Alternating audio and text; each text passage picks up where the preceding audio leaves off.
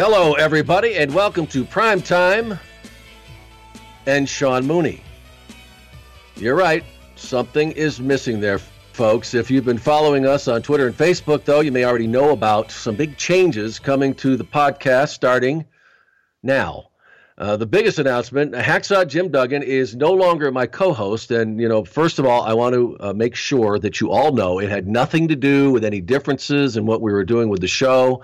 Uh, I absolutely thoroughly enjoyed the 18 podcasts with uh, Hacksaw, who I believe is one of the most entertaining wrestlers in the business and also one of the most entertaining human beings out there. I mean, he is genuinely funny. I think you uh, got a, a big taste of that in these podcasts. But I think you also know that during doing these podcasts and hearing from Hacksaw every week, he was somewhere out there in the world uh, doing indie shows and comic cons and wrestle cons and you know various other appearances. And um, also his home life is really really important to him. And he usually is home during the week and he values that very much.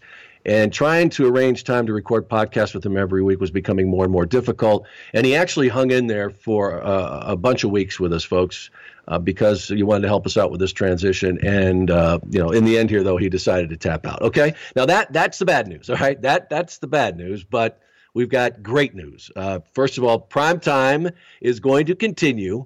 Uh, prime time with Sean Mooney is going to go on, and we are planning to take this podcast now to the next level with even more superstars and other guests uh, who have had an impact on, you know, uh, do I have to tell you this once again, the greatest era of professional wrestling, and also we're going to take it beyond as we move along here. But we are, are you know, of course, our, our focus is the 80s and 90s, where so many tremendous uh, storylines went down, and and the catapult, uh, the catapulsion of, of WWF and and uh, pro wrestling in general. I mean, just all the way around, it was just a fantastic period of time, and we're going to keep focusing on that.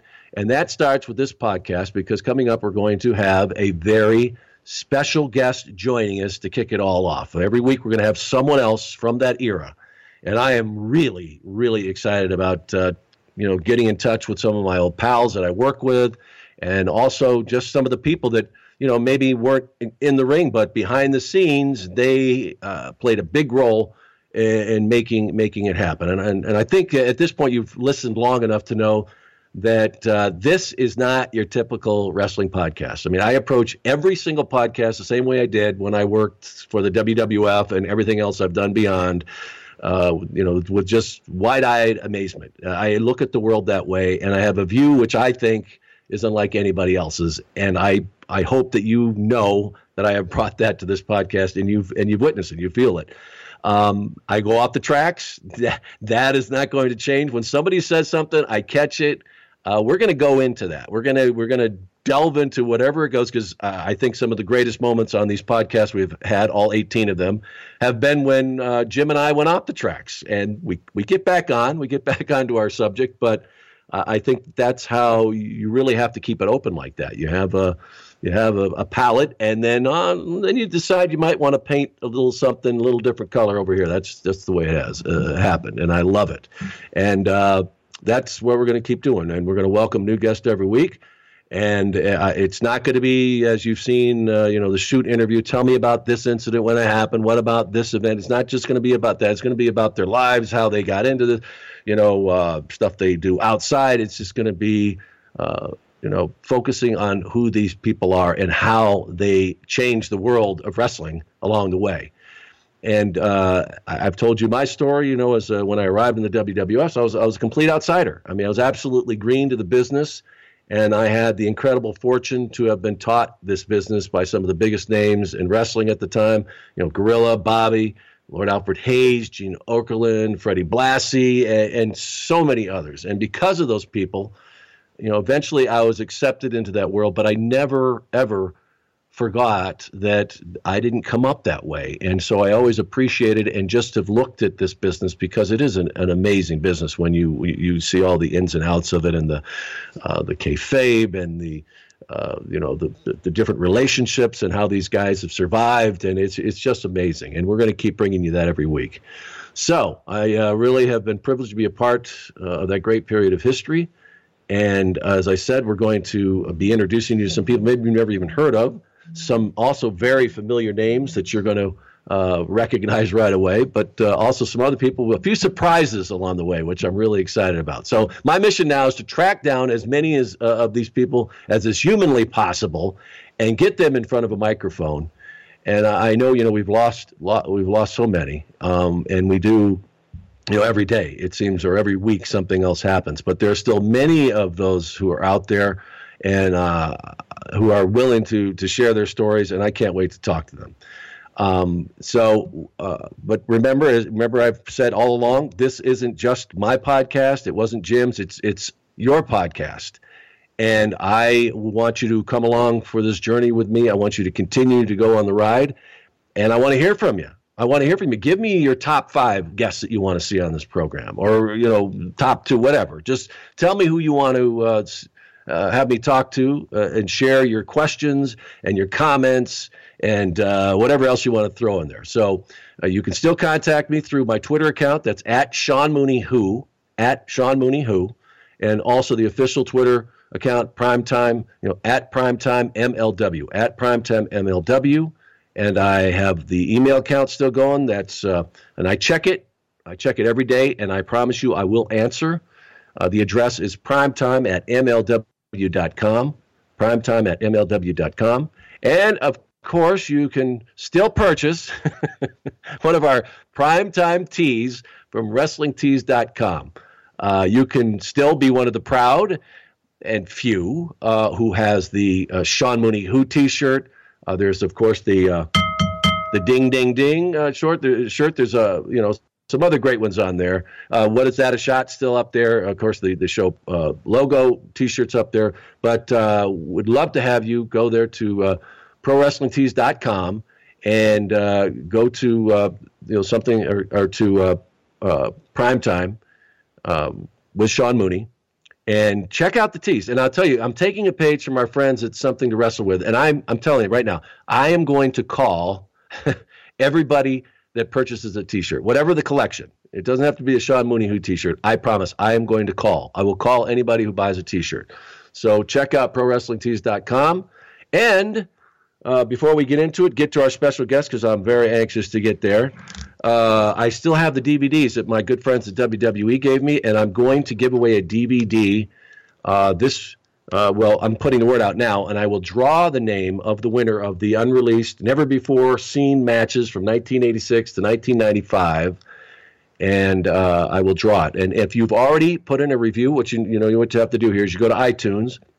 If you like what you're hearing, uh, I want you to give us a review and a rating. And um, I have all of the people that from we started last time with these in this in the bowl, the ding ding ding bowl. They're still here, so you can hear them. And uh, all new reviews.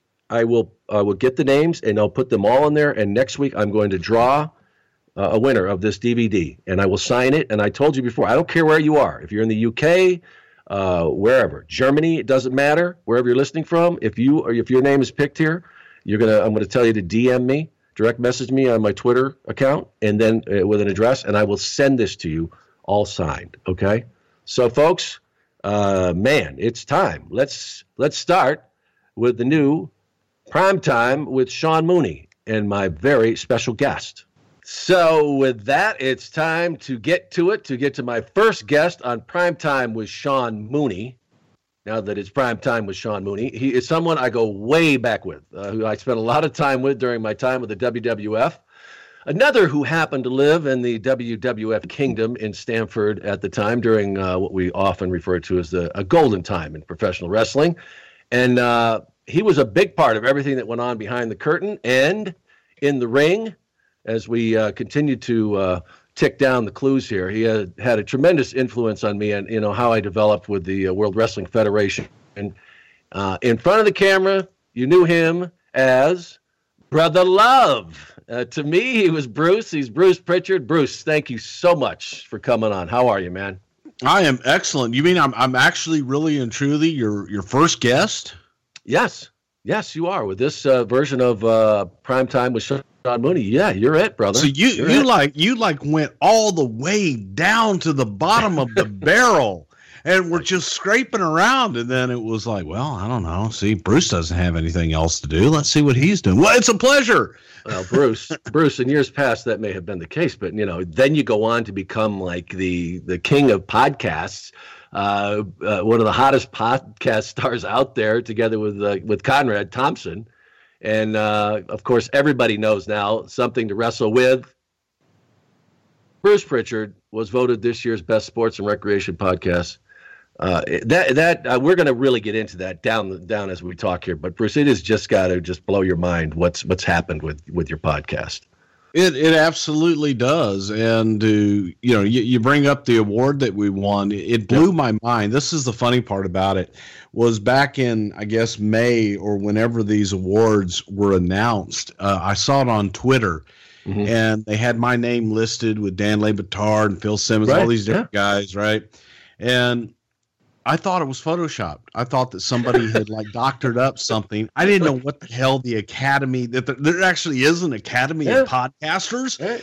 And then I get a I get a call and say, "Hey, th- this is kind of a big deal. You've been nominated." I said, "Oh, come on, that was a rib. Somebody just photoshopped this. No, that's real." And I went out um, to the convention, and I was sitting way in the back in a corner, and they announce all the different names, and everybody gets a golf clap, and they come to my name, something to wrestle with Bruce Prichard, and it's crickets. Yeah, right. And really? then yeah, and then they they go, and the winner is something to wrestle with Bruce yeah, Prichard. It, and are you like you've already gotten up and headed for the door? You're like, what? Oh yeah, I, I I sat there for a second, and they put my picture up on the screen, and the guy sitting next to me goes, "Hey man, that's you." I was like, "Oh, what? Uh, that, that that is me." And uh, I, it took me so long to get up there. They thought I wasn't there, and the guy started to move on. And I'm yelling, "I'm here, over here! I'm coming!" So, uh, kind of a big interest. Deal yeah, kind of a big deal. Like you mentioned, you mentioned that, and they have this list, folks, that you can go through of, you know, it, it rates the the podcasts of iTunes, and they go down to 100, and they have, you know, little pictures of who these people are. And you're right, you look at those lists, you know, uh, you know, Simmons podcast with ESPN and all these guys, you tell them Le Batard and uh, you know, and then you there, there's something to wrestle with, you know, and you're like, wow, this is big time. I mean, these are gigantic names in sports, and that's what most of them are. I don't know what the recreation part is, but it's really it's about about sports, and uh, that that it's just incredible. Now we're going to get into that, right? But we have so much more to talk about, and I know you know you and Conrad have done I think what seventy episodes now, right? And okay, uh, but I know today, Bruce, that we are going to cover some material that you guys have never uh, uncovered. You've never revealed to uh, podcast listeners, and we're going to do that here today. Uh, you know, so much to talk about, especially the time that I, you know, I, I used to refer to when we were in Stamford as it was Camelot. It really was because it, it was a kingdom. We lived in a kingdom in Stamford uh, as the, the with the WWF. But before we even get into that, um, I want to find out really the real story, like wh- how you ended up there, because you know you go on uh, these different sites and they have you know the bios and the rundowns and they after a while all these things the facts and whatever kind of blend together. People steal stuff from another site. But it says that you know you started in the business at the age of 10 and i know uh, Paul Boesch played a major role in your in your life but uh, give us you know kind of the really at 10 and then you were were you actually doing play by play or, or had a microphone in front of you at 12 well, no, it, it, the I started at ten years old. I was selling posters at the Sam Houston Coliseum for Paul Boesch, and, and just hustling. And you, the more posters and stuff you sold, the more money you made. And I would walk out at the age of ten, sometimes you know between twelve and twenty dollars in my pocket. That's big money in 1973 yeah. for a ten year old kid. Yeah. So uh, I I did that. My brother Tom was taking pictures and, and Tom also, you know, we both wanted to be wrestlers. We were those kids that were always hanging around doing something and doing whatever we could to be in the business. And Tom was taking pictures. Tom was seconding. Tom was working on the television show, whatever he could do. Yeah. When I was 12 years old, I got to be the uh, assistant director of the television show, which basically was uh, giving cues to Paul Boesch for uh, what the commercial breaks were coming up and timing out the show. So at a very oh young age, God, at twelve, was the family I, no? But you say that your brother was with the rest of your family, the, uh, your parents into wrestling. I mean, what what what was the draw? Uh, Tom and I loved wrestling. Tom and uh, I just loved wrestling, and my my dad was a U.S. Customs and worked at the DEA, DEA and uh, 23 years in the Army and all that good stuff. And and my mom was a housewife, but she took us to the matches every Friday night, oh. and we just did whatever we could do to be in the business, be around it.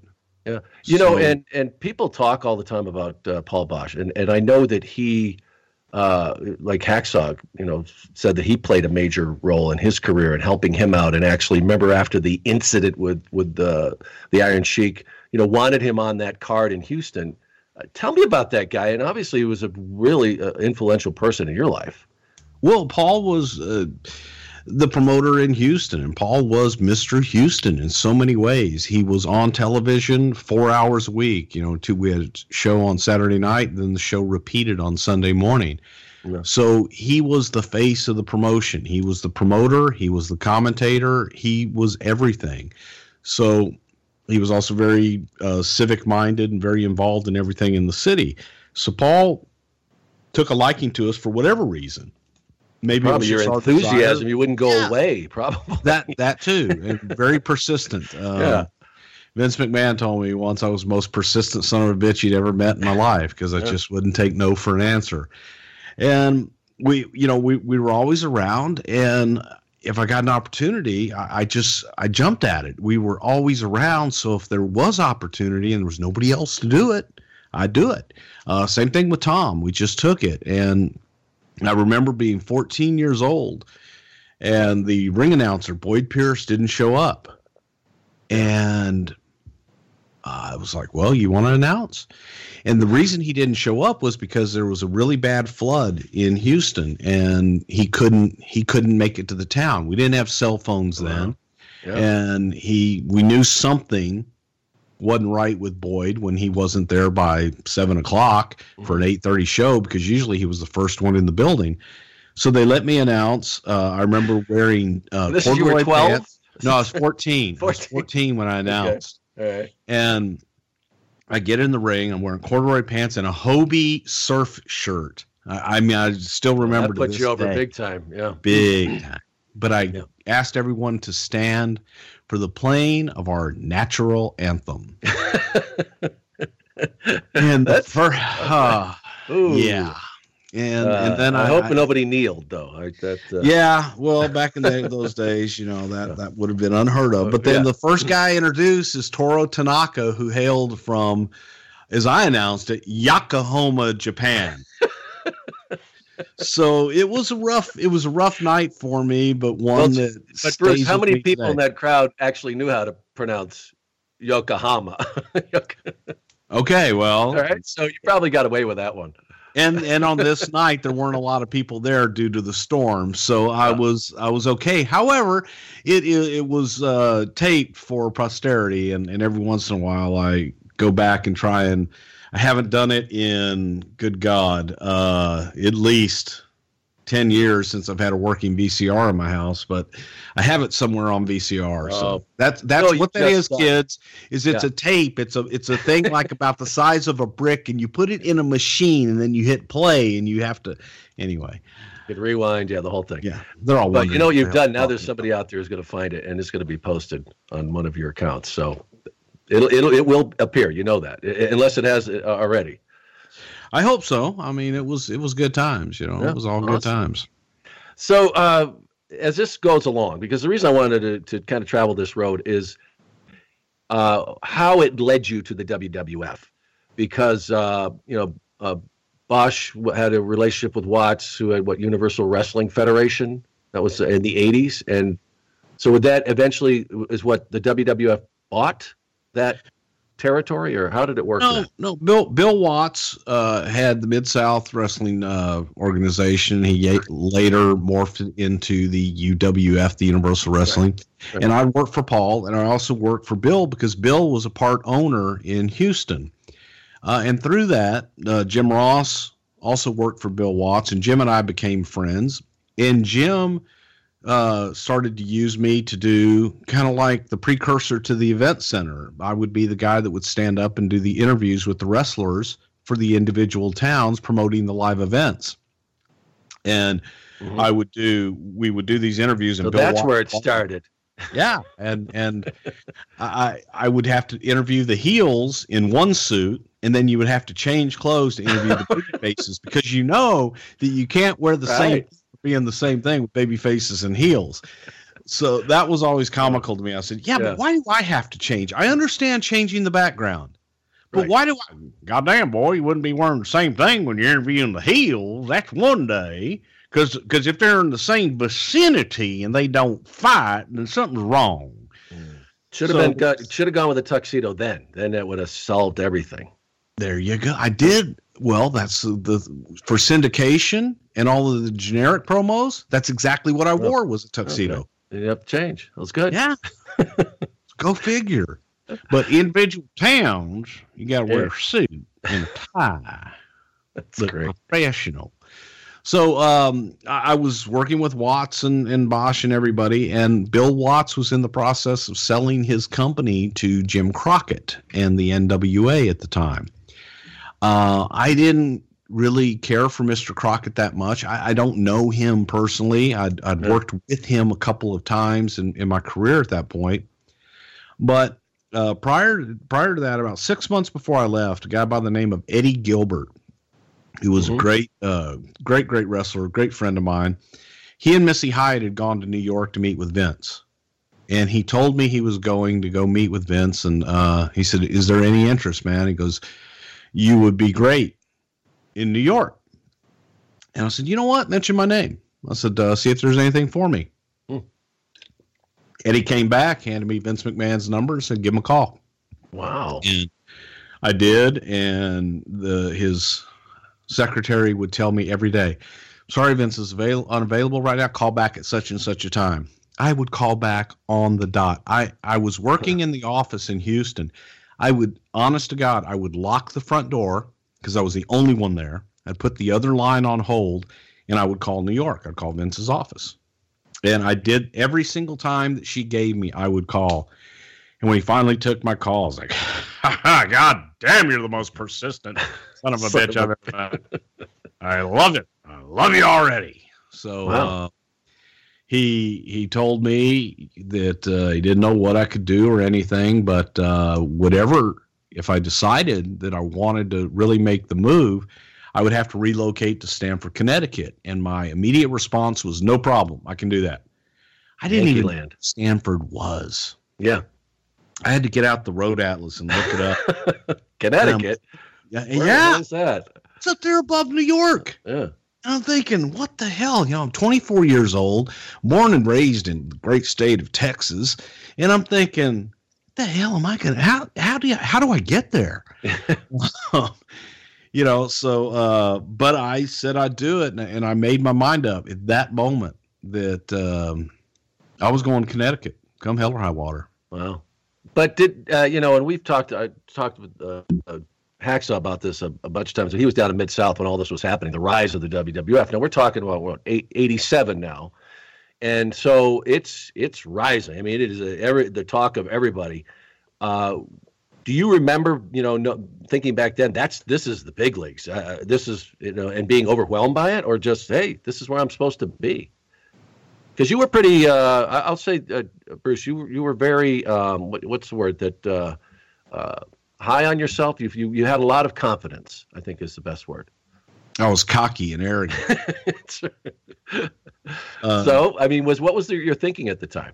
Yeah. Well, you know, I, I I knew what I wanted to do, and I knew that if I was going to move up in the business and I was going to to do anything more than run a few towns, yeah, that I needed to be in New York. And so when I went to New York, I, I remember sitting down with Vince, and essentially he says, "You know, you're hired.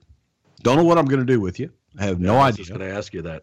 um, I'll have you, you know, sit in with us on the booking. Go sit in with the uh, Ed Cohen and live events for him booking the towns. Go sit in with marketing. Go sit in with the promotions department, television, blah blah blah. And there was a void at the time with the cable programming. It was just being written um, kind of almost.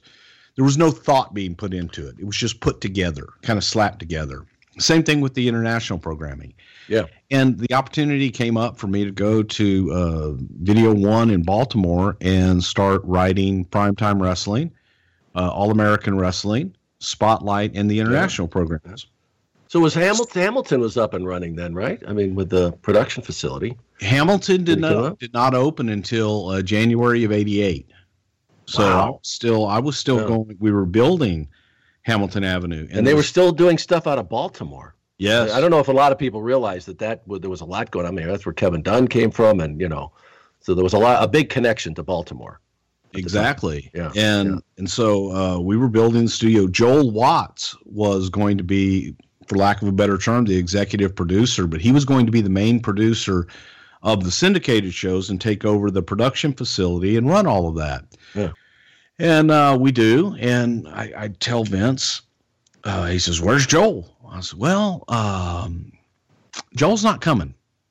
okay, I damn, he must be swamped. and I go, Yeah, it must be. Now I knew. I, I knew that Joel had quit, but it wasn't in least word my, hadn't gotten to Vince yet. Well, no. no. And again, we didn't have cell phones then. I no. talked to Joel uh, at the payphone at the airport, and he told me, just tell Vince I quit. And I'm like, uh uh-uh. uh nope, not doing it. So we land, and I remember calling Joel, and I said, hey, man, uh, you need to call Vince, and you need to talk to him and tell him you quit. And he says, ah, he'll he'll he'll get it. said, man, figure it out not cool. So um, so Joel called him and, and they, they talked it out and everything. So the next day we're doing TV for a couple days and essentially I just absorb all of Joel's responsibilities for television and everything and, and I just do it. At 20 and just yeah, I don't think about it. I just do it. Vince kind of dumps it all on me and I remember uh, flying back on the plane and he just looks over at me and laughs because I'm thinking oh man, I came here with Joel. Joel's my buddy. We were working together, and and now Vince is going to have to find somebody to replace Joel, and they may not like me. I may be screwed. Uh, and Vince just looks at me and goes, "God damn, pal, you just roll with the punches." I'm like, I have no choice. Yeah. So I basically just inherited that, um, and I just continued to do it, and that's how I landed where I did. You know, doing everything at the studio and being in charge of the shows, it wasn't by, um, hey, that's something I want to do, or yeah, I, I just did it. So and I mean, at this point, you really you had no idea what you were doing. I mean, uh, with production levels at that, what, what they're doing in that many shows. I mean, was it kind of like I'll, I'll you know do it, fake it till I make it? I mean, what was basically yeah, I had a great crew. yes, you know, that, that is very think true, about the people that we had, and, and yeah we had you know Kevin Dunn, Kevin Quinn, Larry Rosen. Yeah. You know the Three Stooges, and, and throw Kerwin into that mix as well. Um, you could do it blindfolded. Yeah. So well, we really had a great crew. All I had to do was yeah. oversee it and be the liaison with Vince. Yeah. Well, the one thing I was going to mention is the fact that people really have an idea of just how small that staff was at the time. And as you know, as we get into more about you know what, when we were there, and all this was going on, really, you had you know Kevin Dunn was a producer, basically produced all these shows, uh, did you know live events as well. But you said like Kevin Quinn was the editor, Larry Rosen was the the audio guy, and that was pretty much it. That was edit one, and then we had a few other rooms that we you know did the event center in. But that's that was the center of the universe for the WWF production when they when that started rolling, and exactly. it's just amazing. Yeah, it really is amazing. Now, uh, were you there? Were you there when Chris Carmody was there for about three weeks? Yes, and I, I was going to talk to you about that too, because I I came up, and you know, at the time I was working for Major League Baseball Productions in New York City, and maybe you know the story. I, it's never really been confirmed to me, but I did a show called Light Moments in Sports with Joe Namath, and I was I was actually producing the show, and you know, Joe couldn't do, go out and do stuff you know, uh, because of his needs. He just wasn't capable, and they needed somebody to go out and do crazy uh, sports stuff. And I went to the the Monster Factory in New Jersey and had done this story, and it appeared in this Light Moments in Sports show. And I was told that somehow Vince saw it. Somebody saw me do it. You know, it was I played the idiot reporter who gets crap beat out of him, and that he saw it. And a guy that was working there at the time, I don't know if you remember him, Scotty Davis, had worked for MLB and worked at the facility. He was one of the guys helping with the syndicated tapes, getting them sent out. And he called me and said, "Vince wants to wants you to audition." And that was like the first I'd heard of anything of of. I mean, I, of course, I kept up on what was happening with the WWF, but as far as actually getting a chance to get a job there, do you know how the I, how the hell I ended up there? Do you or how that came about? Do you remember? I, because you were I there remember. audition. Yeah. I I remember seeing a tape, and I remember seeing a tape of you do it, and it was sports stuff. I, I yeah. don't I don't remember the name of it, but I remember seeing stuff. Vince said, "Take a look at this guy, and let's get him in here." And the, the rest, as they say, is history because yeah. we were looking. We had Gene Okerlund, who was doing a lot of that stuff, and Gene was just getting completely uh, just worn to bits. And I had the event center was something that I had come up with to basically save talent and to try and save Gene at the time mm-hmm. from doing so, you know, you would have to do interviews for every single market. And Howard Finkel used to write out who would do what interviews and had everybody right. doing every conceivable interview that you could do for oh. every conceivable market. And probably 10% of it actually ever made air, but Howard would do it to uh, entertain himself. Yeah. Yeah. So the idea was to streamline it and do wraparounds. So the talent only had to do one generic promo for th- their opponent, and then right. we would do the wraparounds for the town specific. And it was yeah. similar to what we had done in Mid South, but it was a, a much bigger project. And that's how the event center was born. Yeah. But now, to, go ahead. But Gene Gene was burnt, and we needed someone. Yeah. Vince was looking for a younger, you know, younger look, uh, other than Okerlund, and didn't you know just didn't want to burn Gene out at the time. And uh, here was this kid. I forget how your tape came to us. I thought you had sent it to us. No, uh, well, I did because that was after Scott called me and said, "Send up your tape." Like somebody had seen that that bit on uh, the Light Moments in Sports show, and he said, "Send your tape up here." So he he's the one that got my tape to you guys. And then I got this call, and I remember who I can't remember the P uh, the the uh, HR guy was. Uh, Alan but, Frost. Yes, yes, and he he I met me at the train station and took me over there in in Linda's Jaguar at the time that she had, and uh, and took me to the TV studio where, of course, I did the the uh, infamous "Sell Me the Broom" audition. that that I I don't remember that part. I heard you, you had mentioned that I did a somewhat decent job with it. I must have done something to get your attention, but I was I always remember like what that's like sell me a pencil, right? It's kind of the old. Uh, and I don't even exactly. remember what I did. I don't remember what I did, but uh, obviously it worked. And and I do remember the one thing I did do that I thought would stand out is I knew okay they got all these guys coming up here doing these auditions. I have to do something different, like that's beyond what they asked me to do. And I came up with this dumb ass skit where I think I did, you know, y'all, you wrestling fans, you're crazy about the WWF. It's time to come out of the closet. Tell your friends and family, burst out of there. I don't remember what it, but I, I did that, and I uh, just to be different. And uh, yeah, two weeks later, I got a call from Alan, and he said, "You want to come up here and work?"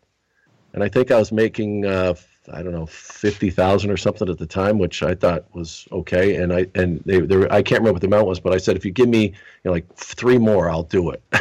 like, so, uh, so I, I was, all, hired huh? by the WWF. Oh. Yeah. Oh no, it was it wasn't a lot of money back then. I mean, really, but for New York, and I was living in New York City, so I knew what it was like to starve.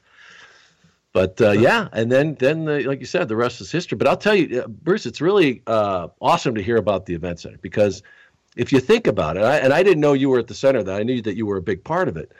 But if you think about what, how great a night, how that worked for promoting, because before, you know, you had these guys doing, they would do the interviews and and and they would have Gene and they would have to say the date every time and the venue and and this was a streamlined. It looked like I was at uh, WWF. Uh, you know, Sports Center, and I, you know, they'd be throwing it back to me, and the guys didn't have to do near as many interviews. And uh, people don't understand about how we used to customize. Like you would put tapes, individual tapes together, and they would send them out to these syndicated markets. Right. Every single it? market got a different tape. And wasn't you know Vince wanted to get to hundred markets? Was that accurate? That you know he felt that if I get hundred markets, and he was paying for some of these, a lot of these stations, right? He was paying them to put it on. Originally, yeah, originally yeah, he was paying yeah. to put it on, and then later, point, no. later on, at yeah. that point, yeah. later on, it became where the station started paying us, where we actually became a true syndicated product, where we went to NATPE, and instead of us trying to get on stations, stations were coming and trying to get the show on their networks, on their uh, television stations. Yeah, but so they used to they used cool. to edit these tapes, and they would put each market. Uh, David Hayes, remember, and they and they we had these rooms and he would be in there all day long and he would customize these tapes that they would individually send out right? Fedex out to all of these stations and they would literally plug it into a machine and it would play on saturday morning or whenever the, the show aired. And it, it you think about the, the the machine that they had to do that was involved in in making that happen. And then of course uh, bruce remember when if a guy went down if uh, you know the berserker or somebody you know pulled a hammy, well, I get that phone call, the red phone on the desk from Howard going, uh, Sean, you're going to have to uh, redo, you know, 17 markets. And like, right. Uh,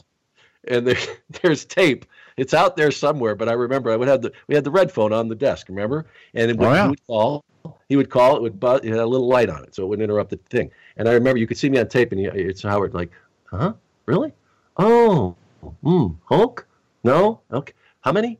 Okay. And you see me hang up the phone, and then you, uh, you see me grab the phone and throw it across the studio after I.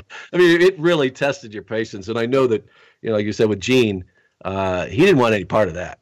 He, he no, just, yeah, no. Mooney, Gene, uh, Gene uh, was happy to, yeah. to to see you there. Gene was happy to see you come in because it meant his days in the event center were over. But I, I you know, I asked you about Chris Carmody because we had done and I had brought uh, Joel Watts in actually to help edit during that time. Uh-huh. And I want to say it was WrestleMania, maybe five. I, I really don't even rem- remember what the time frame was. But Chris had come in, super nice guy. I believe Chris was a baseball guy too. Yeah, network guy. But yeah, yeah. network network guy, really really nice guy. And but he just didn't get it. He, he no. didn't get the wrestling business and I, I assume he was a great television guy, but he came in and was a fish out of water. Yeah. And I remember getting a phone call from Tom Carlucci, who was who is now one of their uh, heads international. in international. Yeah. Yeah. Well, Tommy was the uh, in the shipping department. Yeah. Yeah. So he calls me and says, "Hey, I just want to let you know that we were told by Chris." That we have to hold up, and he listed the markets. There were probably I don't know 25 markets, something like that. Um, and they're not going to go out because they say that Harley Race is going to be in in a match, and there was somebody else, but it was like the second and third match on the card. Mm-hmm. There were just mentions of them, and yeah. he had heard that Harley was going to have to have surgery, and some other guy was out. And I said, whoa, whoa, whoa. What do you mean you're holding the markets? He says, yeah. He says, we can't, we can't false advertise. And he says, I looked at the cards and I looked at the tapes. There are no promos from them, but they are mentioned in the, in the event centers. And, and he told me to hold these things.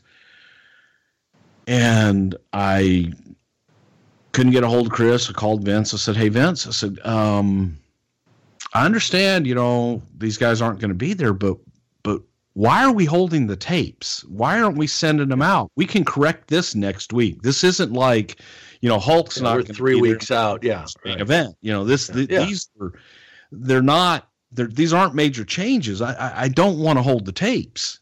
Yeah. Said, why would you hold the tapes? Said, well, Chris called and said these guys aren't going to be out. And he's like, God damn it. what kind of idiot did I hire? I said, I, hang on, I don't know that he knows. You know what I mean? Yeah. yeah. Just I thought smart. I thought it came from Vince. So I couldn't get a hold of Chris, and again, we didn't have uh, cell phones then, so I called Vince, and figuring that he would give me the reason why, and I would go do it. But I was going to plead my case that this is going to cost us a lot of money to change this. Yeah, the shows wouldn't have aired, right? Yeah, for, for, these not to get out, Vince, this yeah. is this one's going to hurt us, and to get tapes to them late, I don't want to do that.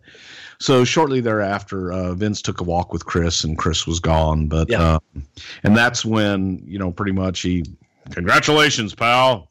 It's yours. head of production again. I just didn't. Well, know. I remember he was there for like two weeks with me. He uh, took me to lunch one day, and that was that. Was, he was gone. But you know, that's and, and to Vince's credit, uh, that he realized at the time, Bruce, that he, in order to raise the bar, to to uh, raise the level of production, he had to get people who were experienced with network television. I mean, there's no question that once that started to happen, the, uh, the stuff that was on our air, the stuff that we produced, was better than a lot of the stuff that you saw on the network. Oh, but sure. he started to bring these people in. But at the same time, there was this fascination with people who uh, just didn't get it. And Chris Carmody, God love him, he was a, a, nice guy, but didn't. And that is they brought another guy. I, remember, I can't remember his name. Mike. He was he came in for a, a brief period. Remember he was running, and then then John Filippelli. Uh, Filippelli is he, he is remarkable considering that this guy was uh, he came in from NBC, and he's one of those people, Bruce, that no matter what happens, he falls up in his journey. He has fallen up, but, but I don't know if there was ever a bigger and and uh, also another nice guy, but uh, who did not belong in the WWF and had a bit of a, a pretty good stint there for a lot of money. yeah, he fired me. Yes, I know he's that. The one, he's the one that he's the one that fired me, and you know, I always look back at that, and I I, look at different things, and and I say, you know, I I could make excuses, and I could have made that work, but I had you know I had an ego, I had a chip on my shoulder, um, I was going to show him by God, I was going to fight City Hall, and I lost. Um, I could have, I could have gotten along with him, and I, I could have been nicer. I could have worked better with him, and I, I chose not to. So got rid of my ass, and, and that's nobody's fault but my own. Uh, not one of my favorite people in the world. I don't think that uh, Flip and I would be going out and having drinks anytime. But, yeah, uh, well, and I think you remember at the time too is that he brought in his people. Now, you know, where in his element, he is definitely a network guy, and, and he knows how to, uh, you know, I'm sure successfully produce sport sporting events along the way. But uh, when you're not really smart to what goes on in this business, it's very difficult because it's hard enough. As I as I learned, you know, my first year, but I was smart enough uh, and had some great people around me, like Gino and and Bobby and and Alfred, who you know, who smartened me up and just basically said, just keep your mouth shut and just do your job, and eventually everything's going to be okay. Well, Flip wasn't that kind of guy. He was very busy making sure everybody knew that he knew it all, and it just didn't work there. And he had, remember, he had a staff of people that came in there. And I, I, think we all knew it was a matter of time. And he went on to do, he went to the Yankees network and then, of course, big time at Fox. That was definitely not the right fit. And I, and, and anybody who was there I knew it, and I don't remember. I don't know how long it lasted, but uh, that was that was tough. it, I would love to yeah. talk to Kevin Dunn someday about it because he had to deal with a lot of it. You know. Oh yeah, and it was it was absolutely crazy because like you said, there there was his staff of people, and his staff yeah. of people brought along the same attitude, and mm-hmm. the the lack of an attitude of wanting to get along and to learn, and to to figure this thing out that was probably my my biggest issue with any of them was simply okay. Um, let me let me show you one another way to do it, and I want to I want to see your way too because if there's the person I learned more about television than anybody other than Vince McMahon was Dick Ebersol. Oh yeah, yeah and being able to oh God, being able to to talk to Dick and and and hang around him for as long as I did um, was absolutely invaluable. I, have yeah. always thought that Dick Ebersol was a genius when it came to television. Yeah, and not only that, just as you you, you mentioned, there there's a difference there because uh, you know, God, his list of credits and what the guy has done, and and you just talk to him, but he really was a genuinely good person. You just tell, and he wanted to help you. If he if he thought you had, you know, some kind of talent or whatever like that, he really would help you. I remember in those, you know, Saturday night's main events, he would pull you aside after, for he didn't have to, and he would talk to you about oh, that interview. And and I remember one time, you know, I got a couple of rides back with him into the city when I was still living in the city. There, he had that production company, No Sleep Productions. I got to ride back to the city with him, and you know, he could have just sat in the back and uh, forget this guy, but he really, he was never like that. And you know, it sounds like you had a great relationship with him too. because he asked questions, and, and yeah. he he was as inquisitive about our business as I was his business. Yeah, I think he really loved the business too. I mean, there's no he question. Did. I think he really liked it. Yeah, a lot. Yeah. No, he he was fascinated with it. He had a genuine love for it and appreciation for it. And is he like you said, he could have big dogged everybody. Yes, but he never did. No.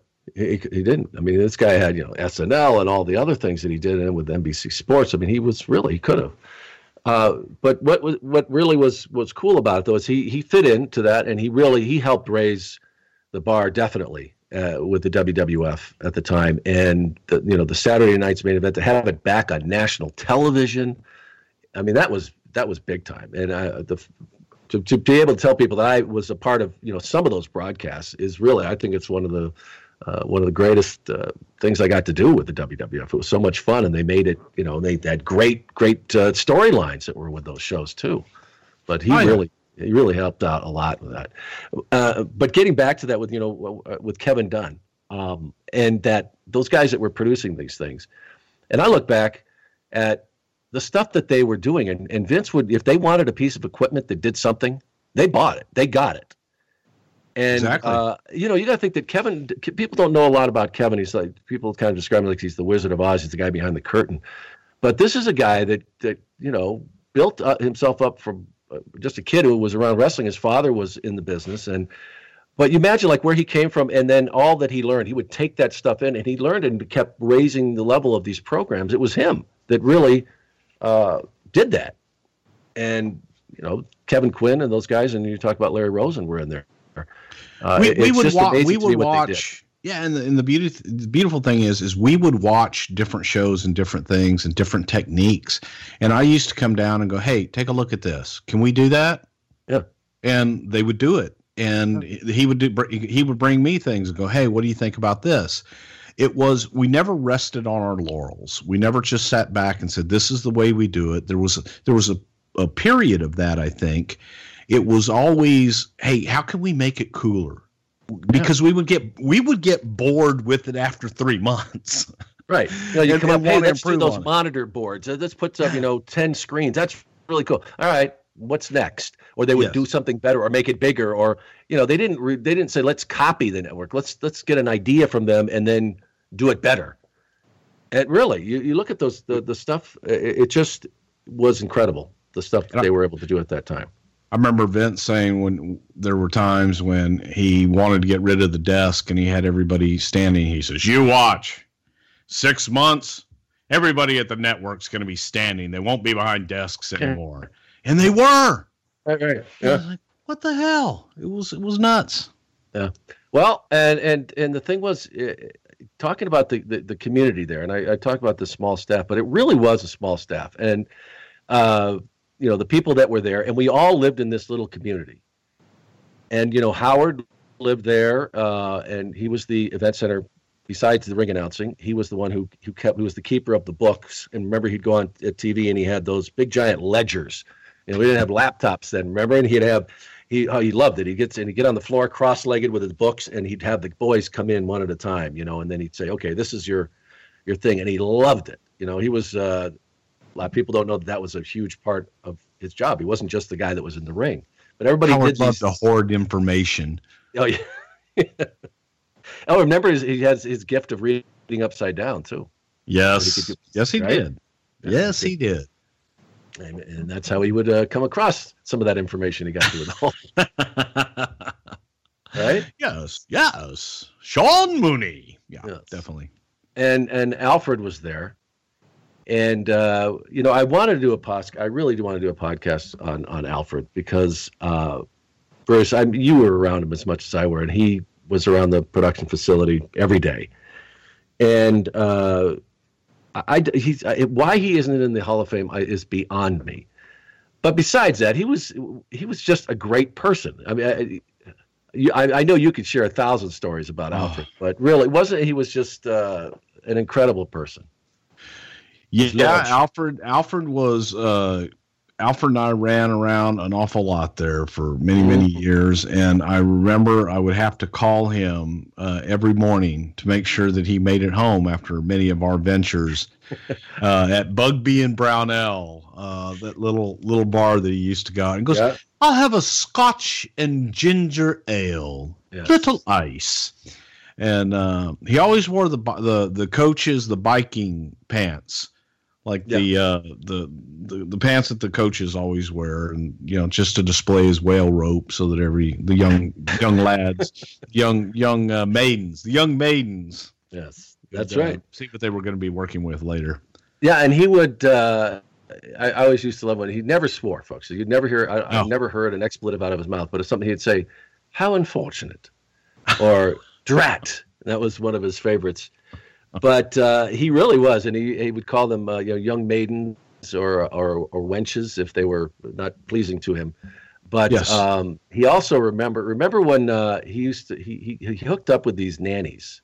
Do you remember the, the gaggle of nannies that he hung out with? Uh, yes, and, I do. And they were all of age. Let's get that out there. He, we, he liked them young, but they, they were all of age. And Yes. Al, and Alfred had remember he had this gigantic uh, powder blue uh, continental. Oh, I thought you were, you were been- talking about it, Alfred had this gigantic, and I was going, yeah, uh huh, and yes, Well, definitely. that's another story. I don't, I didn't know it was powder Everybody blue. That everybody knows that. Yeah. The, the legend of the Lord. Yes, Uh, yeah, but uh, remember, got a whale rope. but uh, he he drove this that remember that Continental. It was this big giant powder blue, and I think it was Vince's at one time that and and when he stepped up to the uh, the Bentleys and the other cars that uh, um, that he had the car kit. What was that one? The um, Uh, wasn't an Excalibur, a no, Clenet. no, It was, It was Clenet. Clenet. Yes, he loved the Clenet's. Well, Alfred, it was sitting in the parking lot. He asked him if he could have it, and so he got it tuned up, and that's what he drove around. And he would show up to a gathering, and he'd have six or eight of these uh, these young maidens with him, and uh, he, he was like a, an English. I, I, I guess not a pimp. I shouldn't say that, but it was it was funny. It was Alfred and his girls, and he would take these young ladies around, and they loved him. Uh, They did. They did because they they usually came from England and they usually came Yes. from overseas, A- and for whatever reason in Stamford, the it, it's also he had the nannies and the au pairs because for whatever reason Stamford and Norwalk were a hotbed of Yes. that's where they would train them. Yeah, and So- then they would, of course, be placed in the you know the the high end homes in in Greenwich and Darien, you know those places. So yeah, and they all was. hung out together. Yeah. And Yeah. so they, they always liked, you know, being attached to home, and Alfred would make them feel more like they were at home. Yes, and he lived in this apartment that actually had a watch had a watchtower on. it. Remember a big clock tower? It was, it, it was a big clock tower. It used to be a factory. yes, so it was Yeah. perfect for him. It's like Big Ben, and you could find it. But you mentioned how you used to have to call him to make sure he got home okay. And I remember I went over there one morning, and I still to this day don't know how he did it, but he had placed uh, one wheel on the curb. That was it. It just was like balancing.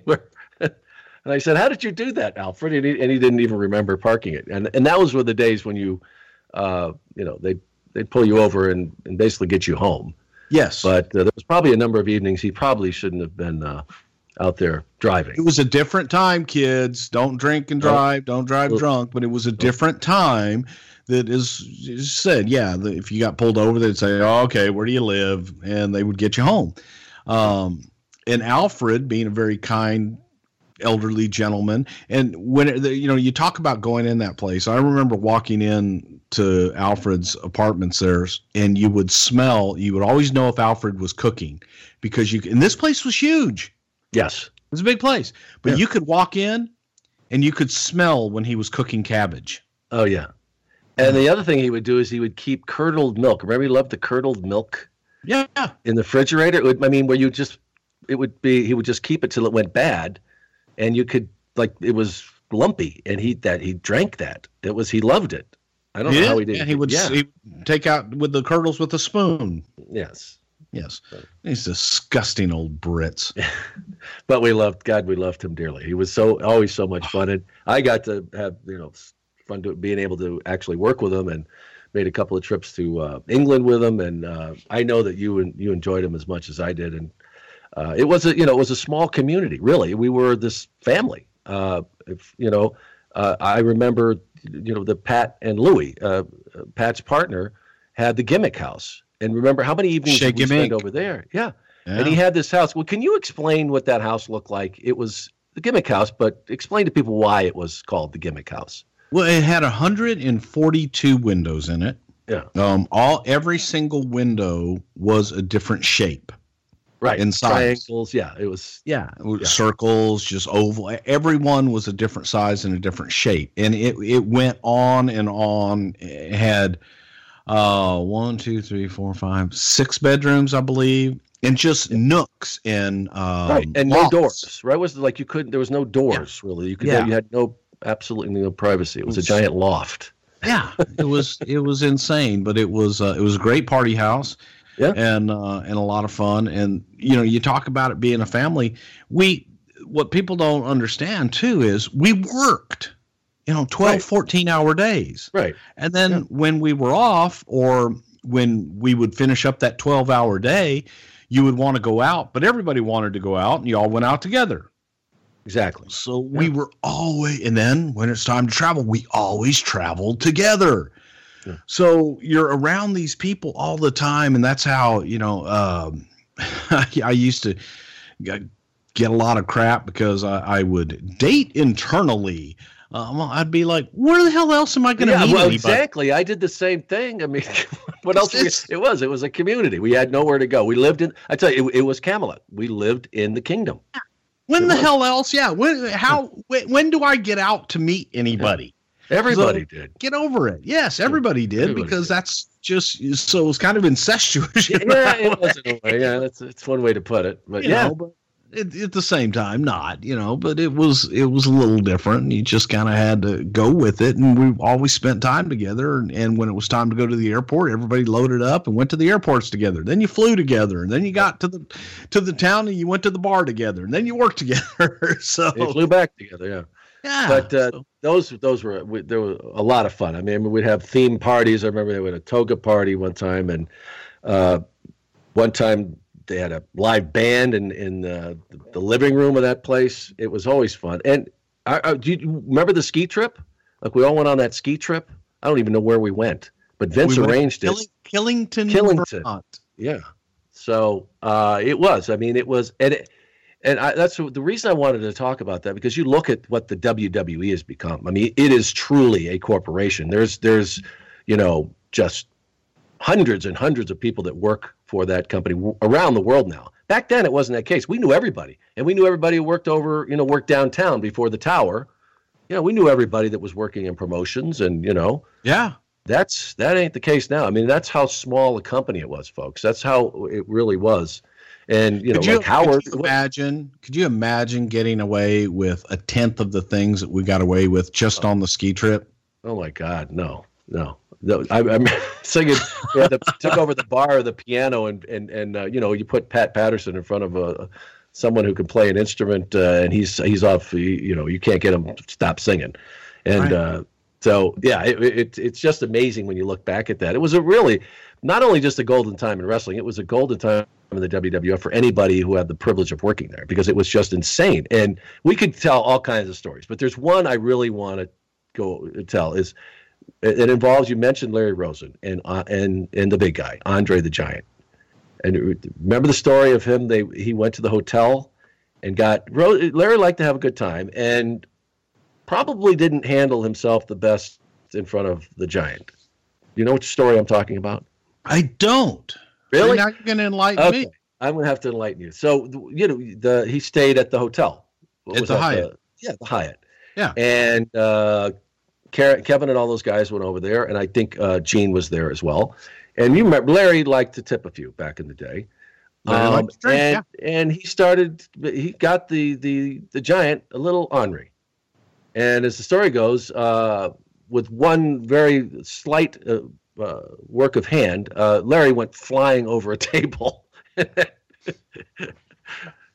knocked over everything, and then, and then so that at that point, I think he uh, that that ended his evening.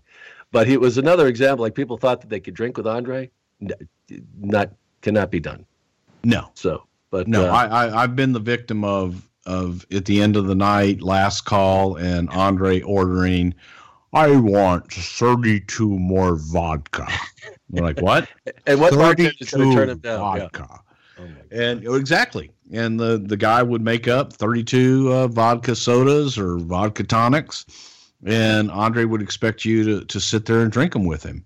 Oh my god! And I, you know, I always consider myself a decent drinker, but you just, I don't care who you are, how great of a drinker you think you are.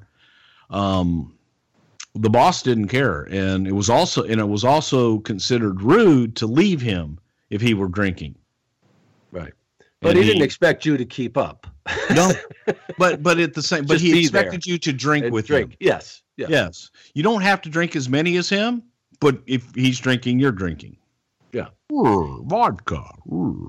Yeah. So it it it, it kind of worked that way, but it, it was it was all good times, man.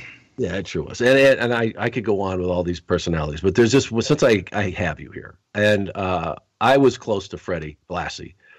Uh, you got any good Freddie stories? Because I've I've told a few about where we used to go to uh, golf tournaments, and he would he would uh, you know ride in the cart with me. He couldn't play, but he would write you know when they like longest drive he would write my name on these things. Unbeknown i wouldn't see him do it. I'd be searching for a golf ball or something. He would go over and we'd go in and they would announce the names for the winners of the longest drive and the closest to the hole. And he had put my name so he would totally just embarrass me. And i'd have to give this stuff back. I'm like freddie but he was around a, a lot too and uh, really i learned so much from him as well freddie had no filter either no oh my god the beauty yeah. of Fred Blassie, and he, yeah. he could get heel. away. He thought he was a heel forever. he did, and and when Freddie, I guess it was the the Hall of it was either the Hall of Fame or a Cauliflower Alley deal. But uh, if you could imagine in this day and age, uh, Freddie, his his wife was Japanese, beautiful, yes, Miyako, beautiful, Miyako, yeah, yes. traditional, oh. very traditional Japanese woman. Yes, and and I mean just she looked like a, a porcelain doll. She was absolutely gorgeous. She yeah. beautiful and and so sweet. And God, she loved her Freddie. And so uh, it may have been the, the Hall of Fame. And Freddie gets up and he does this uh, touching thing about his wife. And at the and he pulls out a, a diamond ring or whatever to give to her and he goes, All right, you little jap, get up here and get your it's like and and everybody oh she comes up and oh Freddie and it's like, oh my God. And uh, he he came over he would come over to the house and and it was it was always so cool. If I was having a party, Vince would always make sure that that Freddie had a car that would go pick him and Miyako right. up. Yeah. And Miyako would would like go around the house and she would like pick up. Yeah. And and my Very wife tradition. My wife is like, you know, she'd go, Miyako, Miyako, it's okay. We we've got this, we've got this. And she's like, Oh no, no, no. Freddie, Freddie put his coffee over here and, and I'm just cleaning up for him. You know, he he doesn't. I was like, We got this. But she was just she was just so sweet and really? she, she loved cats and my wife had a cat. Um, I hate cats, but uh we, we had a dog and a cat. And Miyako sat with this damn cat all night long. And Freddie is is in the other room and, and it's like, you go, look at her in there with her, just petting her pussy. Look at her with her petting the pussy. Always petting the pussy. it's like, it was just. That's Freddie. Freddie that was nobody, you know, like nobody reacts to it. No. It's like, hey, there's Miyako petting the pussy. Yeah, okay. It's, yeah. It's, it's all good. We used to do, uh, Franco Harris used to do this um, charity event every year. And I was lucky to be able to go because, you know, not a lot of the uh, superstars lived in Stamford. and I was kind of with Freddie because I had, you know, they liked I could handle them, I could do whatever, so they always had me go with them, and so we would go down for this awesome weekend. It was downtown at the uh, you know the, the, hotel with the spinning restaurant on top, and um, we would do this. They had this really great event. You'd go and you play tennis with with celebrities, and then they had this big dinner. I think they had Dionne Warwick was one of the you know performers. Anyway, great event. And you would go down there, and it was really fun. And I remember that they had a car, they, they would a limousine that took us, you know, picked us up in Stamford and, and took us home the next day. So the next morning, we're out in front of this hotel, and you know, Freddie comes out and he's got the Hawaiian shirt on, and the you know, he's got all the gold and the chains, and he's got his he had a you know the man purse. That's what Freddie carried. right? So we're out there Man waiting bag. for the guy. The guy's loading up the car. Yeah, man bag, and loading up the car, and uh, we're out there in front waiting. And then all of a sudden, you see Miyako who's coming out, and she's got like six bags. Uh, uh, you know, all the luggage. She's got one under the arm. She's got, and she weighed what? Maybe, maybe eighty something pounds. I mean, Yeah, she was maybe. very small, and she's struggling with this. And he, and he, and I kind of go to help her, and he goes, ah, "Leave her. She's going to start expecting me to do that."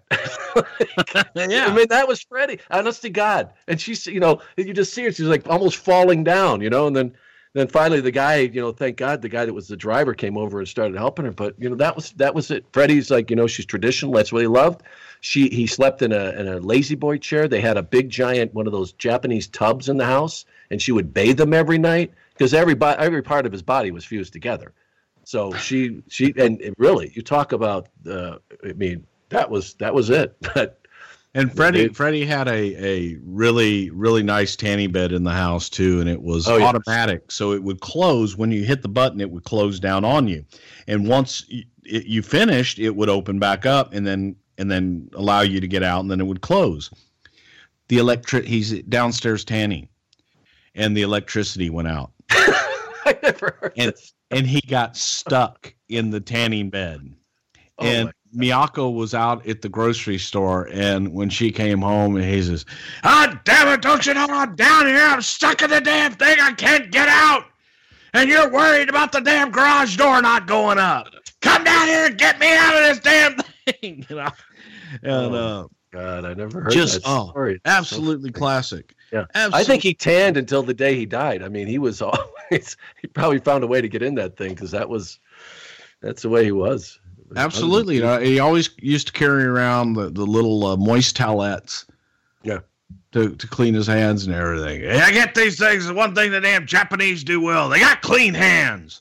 But as you mentioned, like he had, yeah, yeah, right.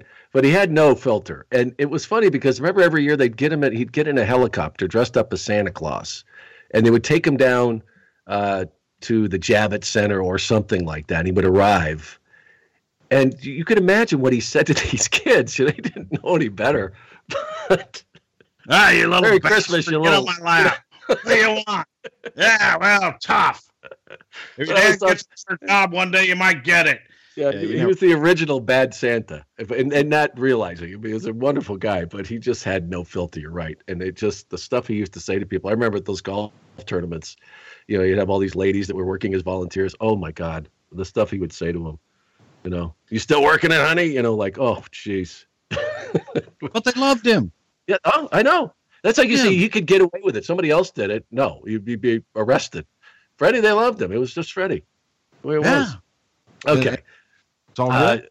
yeah, changing gears though, because I, I, mean, I did want to get to Brother Love, um, and you know how that all came about. I was there when this was all developed, Bruce, but uh, I, I never always thought was there a combination here of, of course, the televangelist, but there was a little corny in this because of the white and the and the and the red shirt. Was there any of that, or, or no? Was it just because that's what televangelists wore? Because there's been people have said that before that they've said what? The there was like the Cornette connection. You know how he wore oh, the, God, the no, no, not at all. Absolutely really? not. The the Really? the red and white was something that that I'd seen on a uh, church program early in the morning, and it was a Sunday. Uh, I was living right there across from Mister Donut in Stamford at the at the Triangle, and I remember Vince calling, and we're going over everything, and I was watching a program. Now, Uh, was this already? Did you come up with this idea and then just and pitch it to him, or was this already in the works? What was going on then? No, I, I came up like with the idea. I came Yeah. up with the idea and I pitched it to him. He loved it and told me to find somebody to do it. And I said, "No, it's me." And and I went out and um I I went. I actually walked in his office when he was in a meeting with Jim Troy and Doug Sages, and I did the gimmick for him. I, I did it. I, I went in and, and basically I laid hi- hands on all three of them, and walked out and drove back to the studio. Didn't say a anything else. I went in completely in character, but not the red face or anything. But I did it. Yeah. And when I got back, he said, "All right, I want to see it on camera." Um, Oh. And that's when we did the thing in the studio. But the, the white suit that that Sunday he called me, and we're talking about it, and, and we hadn't come up with the name. but the concept was that instead of you know God or anything like that, I talk about love. And instead yeah. of having a Bible, I had a book of love. And everything where where you would normally have a religious connotation, it would be love. Love, right. And he says, well, "What's the name?" I said, "Why not Brother Love?" Mm. And he was like, "All right." From there, it's like, "What are you going to wear?" And I'm watching this thing on on TV. I said, "Well, as a matter of fact, I want you to turn turn to channel 21 on cable Cablevision, whatever the hell channel it was." Mm-hmm. And uh, he said, "Hold on." He goes in. He turns channel, and I said, "That's what I want to wear." And the guy was wearing white suit, red shirt, and white tie. And all right, like all right, let's try it. And uh, the name of the the name of the shop, Michelle Carlucci got the first Brother Love suit for me at Brothers, you know, of all places, on, on South Main in downtown Stamford. Mm-hmm. And, that wasn't the same guys who made all of our blazers, was it? Uh, no, no, no, no, no, no, no, because no, because no, some of those colors, you know. yeah, no, no, though that was cranberry, guy, yellow, powder yeah, blue. guy that was Vince's tailor that made yeah. all those blazers. Really, that's just yeah. incredible to find out that uh, the same colors of his three-piece suits ended up as blazers with a WWF logo on it. Yeah, exactly. and and I remember you remember how when that was your first issuance was you got the like a color of the rainbow in every damn color of yep. the, the blazer and then the the red and gold ties. And then yep. later on we had the blue and the and the burgundy ties with the logo on them yeah. Yeah i um, love the standard issue the blue with the blue with the white shirt and the the blue tie with the gold wwf that was to me that's that was the uniform yeah. But uh, there are some, and people have sent me these pictures of uh, the, the other ridiculous outfits that we had to wear because we did. Like, I remember the, the the yellow and the powder blue, and you're right, they all showed up. And we're like, what I are had, we supposed had, to do with these? Yeah, I had, I mean, when I was doing play by play in Houston and doing play by play every once in a while, different things, and I remember Vince had. Uh, they came and measured me, and and they had uh, I had the burgundy, I had the yep. navy, I had the gold. I had a blue, a light blue, and a green. Yeah. Like oh, yeah. Oh, that's right. They have like green. A, oh my god. Yeah, like a like a key lime green. Yeah. And, and yeah, Gino liked the burgundy. He wore that one a lot. That was yes. Uh, kind of his color. But uh, the other stuff uh, didn't last too long. Thank God. Yeah, but, it was crazy. Yeah, Alfred was, was the Alfred was the only one that wore all the colors. You like those. Uh, yeah. But before we move on for Brother Love, though, where did the "I love you" come from, though? Where? How did that? Uh, was that something you came up right away with the character? It, that... it was some, it was something that Vince and I used to do. I mean, we would we would ride in the cars and everything, and we would go into these televangelical pitches of of just back and forth um, and drive everybody else in the car nuts yeah. and talk about how if the wrestling business ever goes south, that by God, we're going on the road and we're going to pitch a tent and we're going to have a revival, make some serious money. So, um, yeah, it just would have been very good at that. There's absolutely yeah, no question. It was, it was just brother love. What else? Can you imagine catchphrase going to be? yes, I could. I we we still. I want you to reach out there, reach yeah. into the TV and send me five dollars. Yeah, and that was that was my thing. I and I wanted you know that was something I wanted to do on the very first one, and Vince Vince was the one that pretty much laid out my first ever brother love where it was just you know I've got a message of love and I love you and all that stuff. But I want I wanted to do the you know place your hand on the TV I want you to feel the love. And I didn't get to do that for many many many in. And we got to it was an evolution because when I started out I had no jewelry and then I got my benefactor, the Million Dollar Man, and each week I would get Rolex. Um, yeah, I'd get another ring, and then another ring, and another ring, and a bracelet, and just uh, suits started fitting better. Well, they never really fit that good, but uh, you know, I'd have more jewelry and, and things like that. So it was an evolution that, that would go on. And um, I remember one time, Alfred, as a matter of fact, a lot of the stuff in, on the the picture when I was on the cover of the magazine, a lot of those rings, they, everybody asked me, were those real? Were they fake?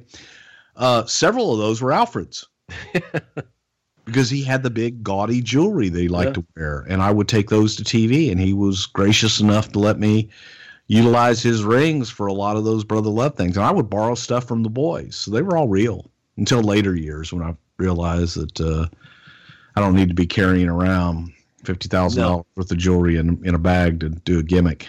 Yeah. So there was at one point where Vince just said, "Okay, I I, I see you got this. Uh, just go with it. Be that be that guy," because that's what it seemed like happened. It seemed uh, you know that's you know I think initially, and it's the same thing when I first started doing the event center. Howard had me screaming, and at some point, you know, just like they just said, "Okay, just do what you do."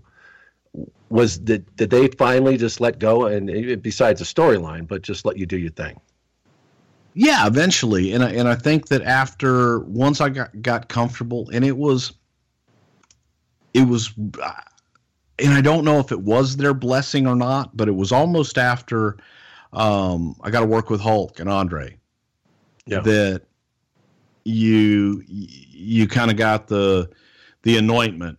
Okay, he's okay, yeah. and and that was that was important to me because I, I think that there were people that still there were a lot of people that felt that it was sacrilegious, didn't want to work with me. I'm like, oh, I'm not doing religion. Yeah, yeah it's yeah. kind of you know spoof, but no, man, there were you know Slick was a Slick still is Kenneth Johnson. He's a he was a preacher, and he he didn't want to work with me, and he was wow. like third third person I had out there. Um, Andre didn't want to work with me. Hogan didn't want to work with me at first. Well, he didn't think it worked but, with the uh, saying your prayers and taking well, your vitamins. They just felt it was too That's far. Wild. They yeah. felt it was too far. And but once we got out there and we were able to work together, um, they felt it, and I, I got into a groove to where. Uh, in addition to going out and doing my stuff, he could give me the guys that couldn't talk, and I could put words in their mouth. Yeah to where they didn't have to cut the promo. I cut the promo. I got the message across, and they all they had to do was stand there and say, "That's right." Yeah. So when uh, and you you got to play a lot of characters along the way, and I, I know that certainly is what you're remembered for. But uh, was that your favorite? I mean, of all the things you got to do along the way, uh, pretty much, yeah, yeah. Yeah, Brother Love was a lot of fun because you got to be somebody else. I got to go and, and I could walk into an arena as Bruce and nobody knew who the hell I was. Change into Brother Love, go out and get spit upon and booed out of the building and go back, take a shower and, you know, dry my hair and walk out and people had no clue that was me. Yeah. That's awesome. So I could be two different people and no one knew. So it, it worked because I could then do my my job as a producer, um, like on you know challenge days and, and other days, I could be out in the crowd. I could walk around. I could go out and produce and do my stuff, and no one ever knew. Yeah. Well, and uh, there's one thing that I've never forgiven Brother Love for, and uh, uh, bring you back a little bit. But we were doing a, a uh, one of the Coliseum home videos, and uh, I was instructed because the 10th anniversary of something to wear my tuxedo. I had one tuxedo, Bruce, a nice tuxedo, tuxedo. Too. It was Very a nice, nice tuxedo. It was yes. a nice tuxedo. Very nice tuxedo. And uh, I had a garden show. We used to do Madison Square Garden and we do the Boston Garden every month. And so uh, this was like a day before. And uh, so we're shooting this on the set at one at Hamilton. And Brother Love was making an appearance. And I don't know if you if this was your idea or Schiavone's, but they brought out the big anniversary cake, and of course, nobody told me what was going on. And why would you when you've got a good rib to to pull off?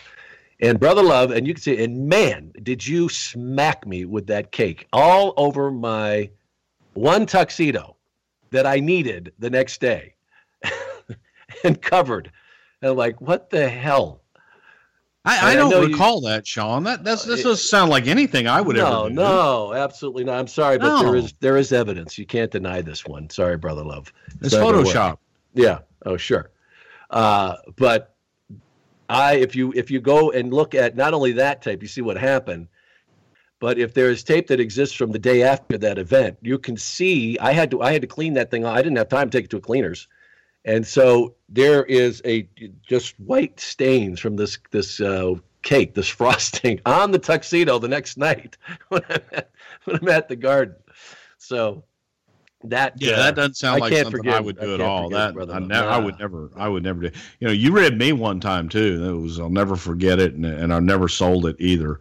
Um, but you and I shared a room one night, Mm. and um, Yes. so you got me back, and you you got up and left before I did, and when I finally got up to get up in the morning and take my morning shower, which I I do practically every day, um, I got out of the shower and I I go to get a towel, and all the towels had mysteriously been soaked in water and placed back meticulously on the shelves where they had been. That that might have been one of the greatest ribs I ever pulled off. But I have to I have to tell you though the the uh, the creative behind that was Bob Cartego because you know he was a master rib and he did give me that one too. But uh, yeah, I actually the fact that I pulled it off, I'm very proud of. Only problem is, kid, that I had uh, dry towels in my bag from the night before. Um, from the- Boiled again. so- yeah, so I but it was a good rib. You have to admit it was a, it was a good rib. No, I liked it. I liked it. I was I was extremely impressed, and and uh, see once again, it just goes to show you that I should have been more impressed with Bob than you. And see there, no, that was I a good pulled it off. you pulled it off. You did.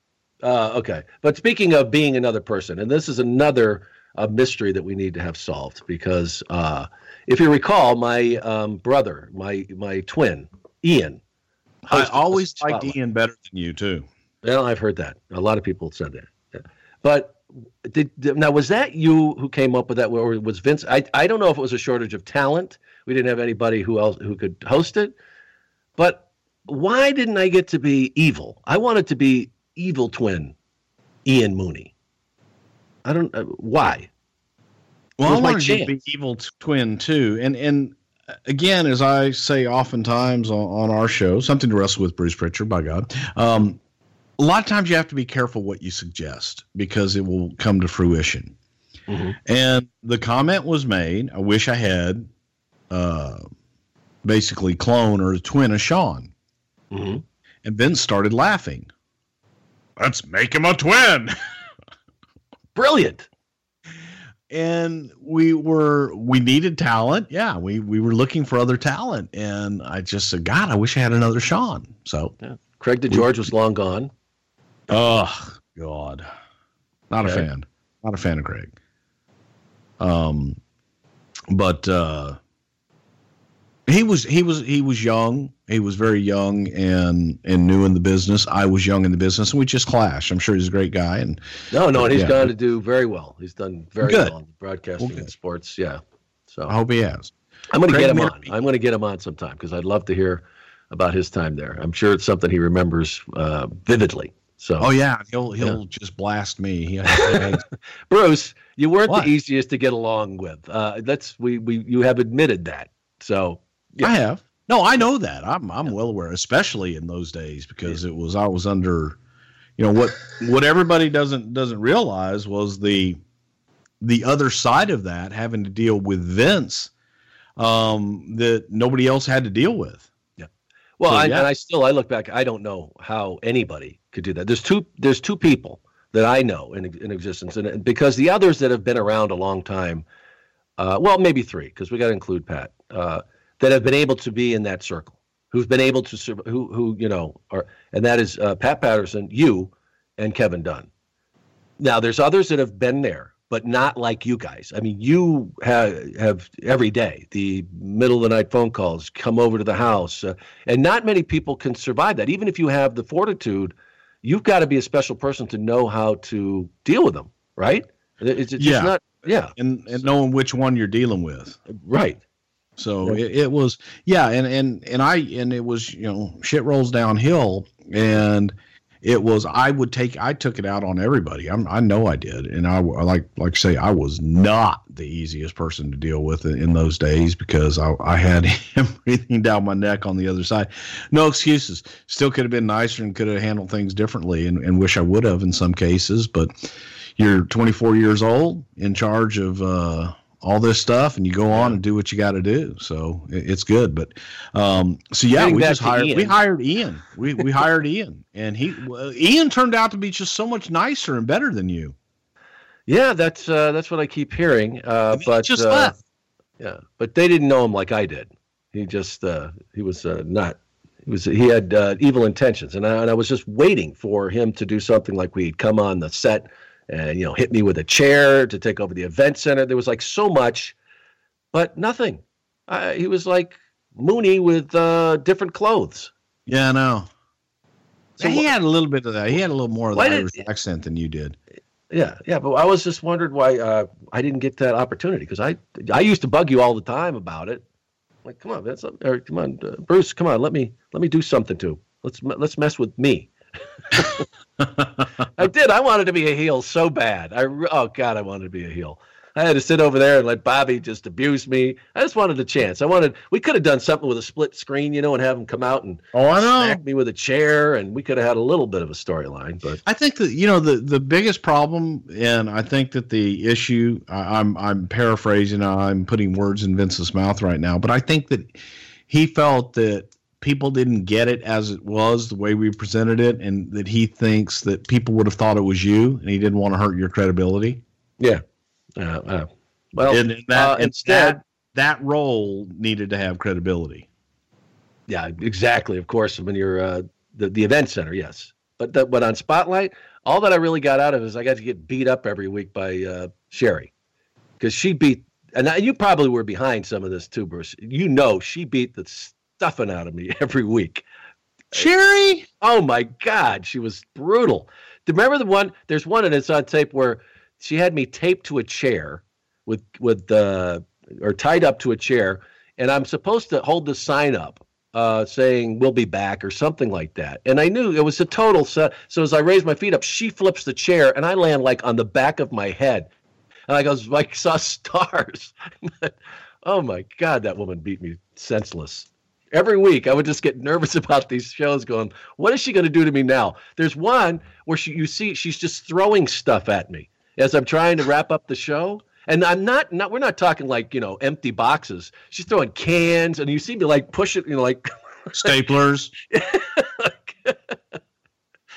Oh, I No, know I- you were behind it. You could admit it now. I know it was you. Not that she wouldn't have done it anyway, but I know you were behind that stuff. Why would you think I'm You. that evil? Because you you were. Not just so loved today. and Not as evil and- today. and revered. Yeah. Yeah, Well- well, it, it all works. Uh, yeah, I was still there when you when you were let go the first time, and uh, I don't really want to get into that because I know you guys did that on the. Uh, uh, if you want to know, folks, it's episode what thirty three of uh, something to wrestle with. You can hear all about it. No, no, I talk about getting fired there both times. Yeah, so. Yeah, but but but yeah, exactly. You really get into it. But but what I wanted to know about is what you know. Um, you had come so far at this point, and you had been in, in uh, you know the, and it was just the big giant machine it was then. That had to be soul crushing uh, at the time, and and I just want to know, like, and and again, you you talk about that persistence. I know you didn't you didn't give up until you came back, but that 15 months must have been really tough for you. It was because it's a big part of your identity, and it is a dream that all of a sudden you're living the dream, then it's gone, and it was that sudden. So Sure.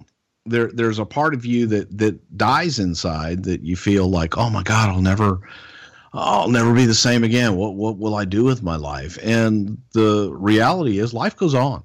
And you have to be able to take the situation that you have in front of you and turn it into the best possible situation that you can make for yourself. And once once you learn that, I, you know, I felt sorry for myself. I was wrong. Uh, you know, this is horrible. Mhm. Um, I didn't know how to do anything else. You know, I in in my mind, yes, I did. I knew how to do plenty of other things. Uh, had a pretty damn vast skill set, but I had applied my skill set to the wrestling business for all my life and I didn't know that that skill set could be used outside of the wrestling business in just let's say business. So um, it, it took a while, and and coming back, I think that a big part of that was also having something to prove that I wasn't as big of an asshole as I was.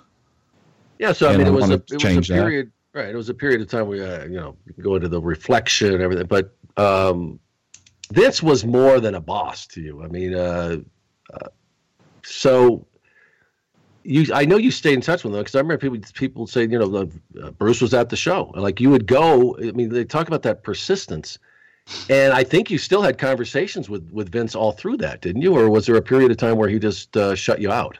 No, we we we we talked all the time, especially at first. Uh, you know, we, I mean, we probably I, talked weekly.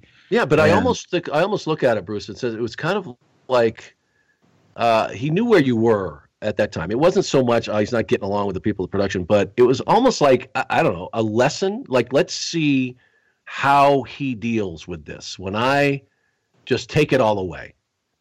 Did you ever look at it that way? Because it's it's almost like a father son uh, kind of relationship. In hindsight, yes. In hindsight, it's one of the best things that ever happened to me, and I look at it, and it was a growing experience. Um, you know, you can't continue to dwell on the negatives and you can't just look at it. You got to be able to fix those negatives and move forward, or else you just kind of waller up and die and you shrivel up. And, and it's kind of like a dog turd. It just, after a while, it just shrivels up.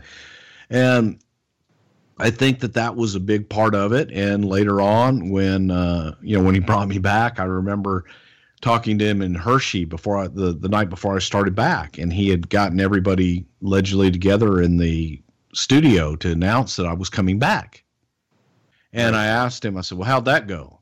And he says, Like a fart in church. Yeah. and I'm like, Well, thanks for the vote of confidence, man. Yeah. And I, I got to the building the, the next day in Hershey and I was sitting up in the stands and um, they, they had a uh, production meeting and I didn't go into the production meeting and everybody would come out and everybody came out and said hello to me but I was told to wait until Vince got there. Mm-hmm. And when I got there, uh, I forget who came up and got me. Uh, maybe Nelson. I don't even remember who. Mm-hmm. Vince wants you to come down to his office, and I walked down to his office, and it was uh, him and John Filippelli. And John said, he goes, you know, he goes, hey, I'm I'm going to say it to your face. He goes, I I disagree with you being here, and I don't want you here, and I don't like the fact that you're here. Mm. Um, and I said, okay, um, appreciate that. Thank you.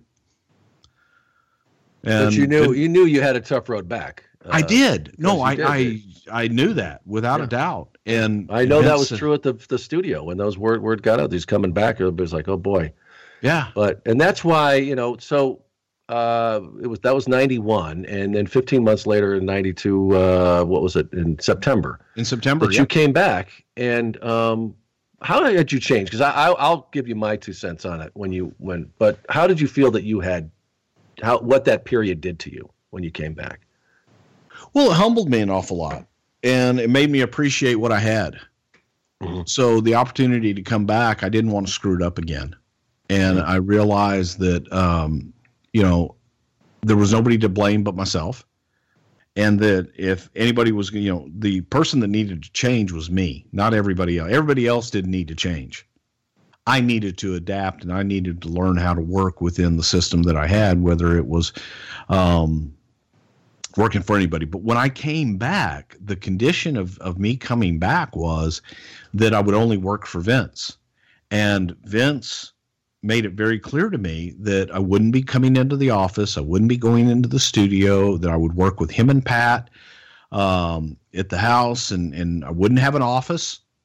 Um, that we would strictly do creative. We would uh, book the towns and we would write TV. And pretty much the only time I would need to interact with people would mainly be with talent and production crew on TV days.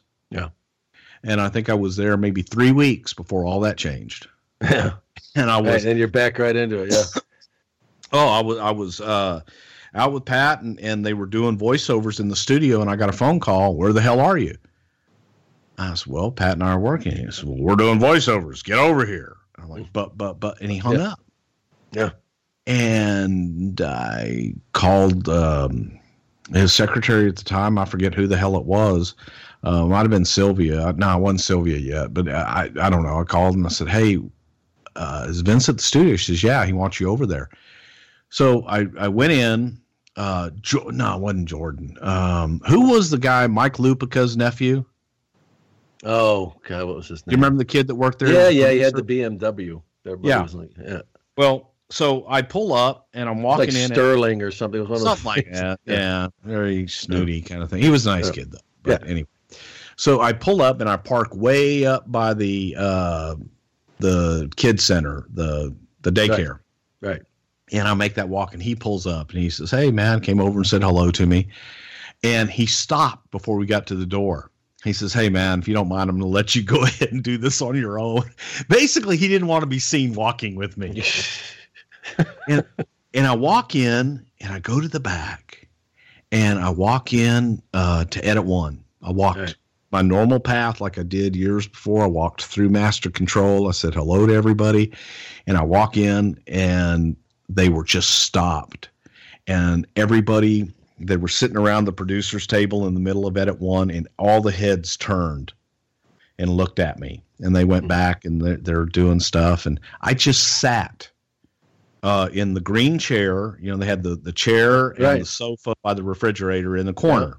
And it's about as far away a little elevated thing. It was a little yes. elevated, yeah. As far away from everybody as you can get. And I yeah. sat down and they continued on and they just continued working like nobody really said anything to me and they stop in between and i hear vince and he's doing voiceover god damn it is bruce here yet and kevin dunn says yeah he just uh, walked in and he says well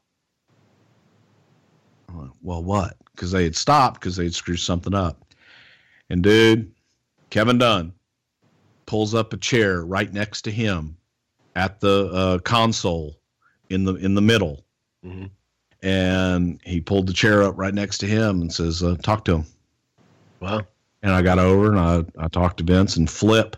I was to say, was he still there? Because he was on his way out, wasn't he? At he that was. point, he oh. was, and he lasted maybe another week or two after this. Wow. Flip stood there and he was livid that Vince bypassed everybody else in the room, and I and I told him what to do, and we just went on, and it and it was like I'd never left. Yeah, but in a better way. But that must have been a kind of pivotal moment where, with, with Flip, was, yeah, you were back in, and he must have known something's changed here. and and it was it was for me because instead of making a big production out of it or, or anything like that, it yeah. was it was saddle up and let's go. Yeah, and awesome. and I and I, I just would never forget, you know that that because for voiceovers at that time, Kevin sat back at that producer's desk in the back, you know, where we had the the microphone and everything there. And just always remembered, man, bring that that empty chair that was against the wall, sit down. Yeah. I was like, okay. Wow. Well, and the thing I was going to tell you when when you came back, uh, that I there was a huge difference that I noticed, and it was, you know, prior to that, I don't think you realize how much I I look to you in a lot of ways to help me uh, with the wrestling side of it, but also just you know about, about doing. You know, like there's a different way. It's it's not just being a talent. You have to know how to deal with with the the guys you're dealing with. They're, these are guys that are from a different world. And I know when you came back, you were a lot more open to sharing that w- with me. And it, not that you didn't tell me stuff before, but it was like before you told me. This way, you would you would look at stuff, and I would be at TV or something, and you would say something. It was just different then. I felt that was like uh, a time when I I felt the closest to you on the time that I'd been there, and I wasn't there much longer. But I tell you, I mean, I noticed a marked difference in who that Bruce Prichard who came back was before than the guy that left. So and and the guy and plus, you know, the guy that came back had didn't have all that responsibility of yeah. all of, of all the shows and everything. I didn't have that on me too. So that was a huge, you know, it was a huge weight off my shoulders that um you know I wasn't prepared for before. And again, I'm not making excuses, just the way it was. I was an asshole. And and now I'm back doing what I love to do. I was creating I was writing TV, I was booking, I was getting to do wrestling. I was getting to have fun and create again. Yeah. So to be able to help and talk to people in that way, man, it, it was it was night and day versus oh my god, I got these shows have to be out by a certain time and and oh, is Vince going to like the way this guy looks on this? Is it it was a different a completely uh, different atmosphere and a completely uh, different normal for me. Yeah and uh, and you you look at it this what all told you were there uh, over a period of 22 years, but really 20 years with right next to, to Vince and seeing all this happen. Uh, you would be let go again in 2008. Folks, if you want to hear about that, uh, episode 33 is something to wrestle with. It's got the whole story. Why was Bruce fired? But what I wanted to ask you, the when you look back now, Bruce, and, and you've been out a while, uh, how do you view it all? Uh, of all that you got to experience, all the impact that you had, uh, how do you look at it now? Wow. Um, you know, it, it's it's difficult sometimes to look back and and and view your own. Uh, hindsight's always twenty twenty, and yeah. to be able to look at yourself objectively, I think that overall, uh, somebody asked me the other day. I, I did an interview, or uh, actually, it was was this morning. He he said, you know, if if you could could go back, how would you basically, you know, describe uh, your influence in the company and and how your podcast now. I mean, what what what what does that do to you? I said, you know, it's it's humbling to think that as many people that do, we've got almost a million people that download our show every yeah. week. Yeah. It, it's humbling to think yeah. that that many people care. And but you've also realized listen, that, that that era that you talk about uh, is just golden to them. It takes them back to their childhood, and that is one thing that connects uh, them to you and, and everyone else that was was a part of that. And well, and also, you know, the, a big part of it is, is sometimes Conrad will get on me about, uh, well, you're a WWF apologist and you you you defend all that. Yeah. I defend it because a lot of it was my idea. Yeah. you know, it's it's you go back and, and let's let's evaluate your work 20 years later. Well, you know what? I still think it was pretty damn good. Uh, I, th- I think we had a pretty damn good track record, and I agree. If it was my idea, I look back on some ideas and go, "Oh God, what the hell were we thinking?" Yeah. But for the most part, I, I'm proud of my body of work, and I think I can point to it and say, um, nobody else, with the exception of Pat Patterson, has had that kind of longevity in that role um, in that yeah. company yeah. Um, at, at, that level and like I say that they don't man they don't do that now the, Vince doesn't give 20 hours a day to anybody anymore yeah. and, and that was every well, day. yeah but the thing is too uh, you know I, I, used to love to hear these people that would say well all you need to do is just be honest with them you have to stand up to no there are only so many people in this world that could do that and you have to be able to be an asshole and you had to be able to uh, you know be able to do that and have that back and forth. But there were people that you would see who did that and they were gone within minutes. I mean it, it's just it, that isn't how it works. You know it has there's so many ingredients in that. If you tried to break it down you never could because it'd be impossible. You can't understand that man's brain. But there are individuals pat patterson you kevin dunn for, i mean that I, I, don't know if I've ever known anybody who could read people better. I, I, really don't. I think that that's like his true gift, besides all the stuff he can do for production. But I've never. He's five, you know, five steps ahead of everybody, and just knew how things are going to play out. I don't know, but you know what I'm saying? That you, you know, you would hear people. How many times you hear people? Oh, you just got to be able to stand up to Vince and tell him what you think. No, that's not how it works. You know. Yeah, it's it's you it's have not. to be able you have to be able to present your argument. You have to be able to give a viable argument versus so many people would go in and say, "Hey, that sucks." Well, okay. And, and I used to do that. I used to say, "No, that sucks." Okay, what else have you got? And Pat Patterson explained that to me. Two words, what if? And if you think something sucks, don't say it sucks. Say, hey, what if we tried this? And provide an alternative to make them think about something else for a minute. Try it on and maybe then you can convince them to see that what if. Uh, and if he decides to go another way, he's the boss, and that's the way you're going to go. Get on board. So uh, once I learned how to do that, and I learned how to present my ideas as what if ideas and didn't tell him, hey, old man, your shit sucks. Mm-hmm. Um, not the way to approach it. Yeah. You know, bad way to approach it. And I think that overall, I, I loved it. And Vince used to give this analogy to to writers when people would always talk about, oh, well, Bruce is a kiss ass and so on and so forth. He would say, you know, he goes, I've heard that. He goes, and there's not one person in this company that's less of a kiss ass than Bruce. And that's the reason he's been around as long because Vince and I probably disagreed more than we agreed. Hmm. However, I did it in a way that and I learned this because I didn't do it at first this way. I had to learn it. I had to you have to adapt and learn how to do it. But I learned how to give my point of view in a way that made him listen. Yeah. Well, and, And you I had to know how to read him too. I, that's, Yes. That was another thing that people just didn't understand.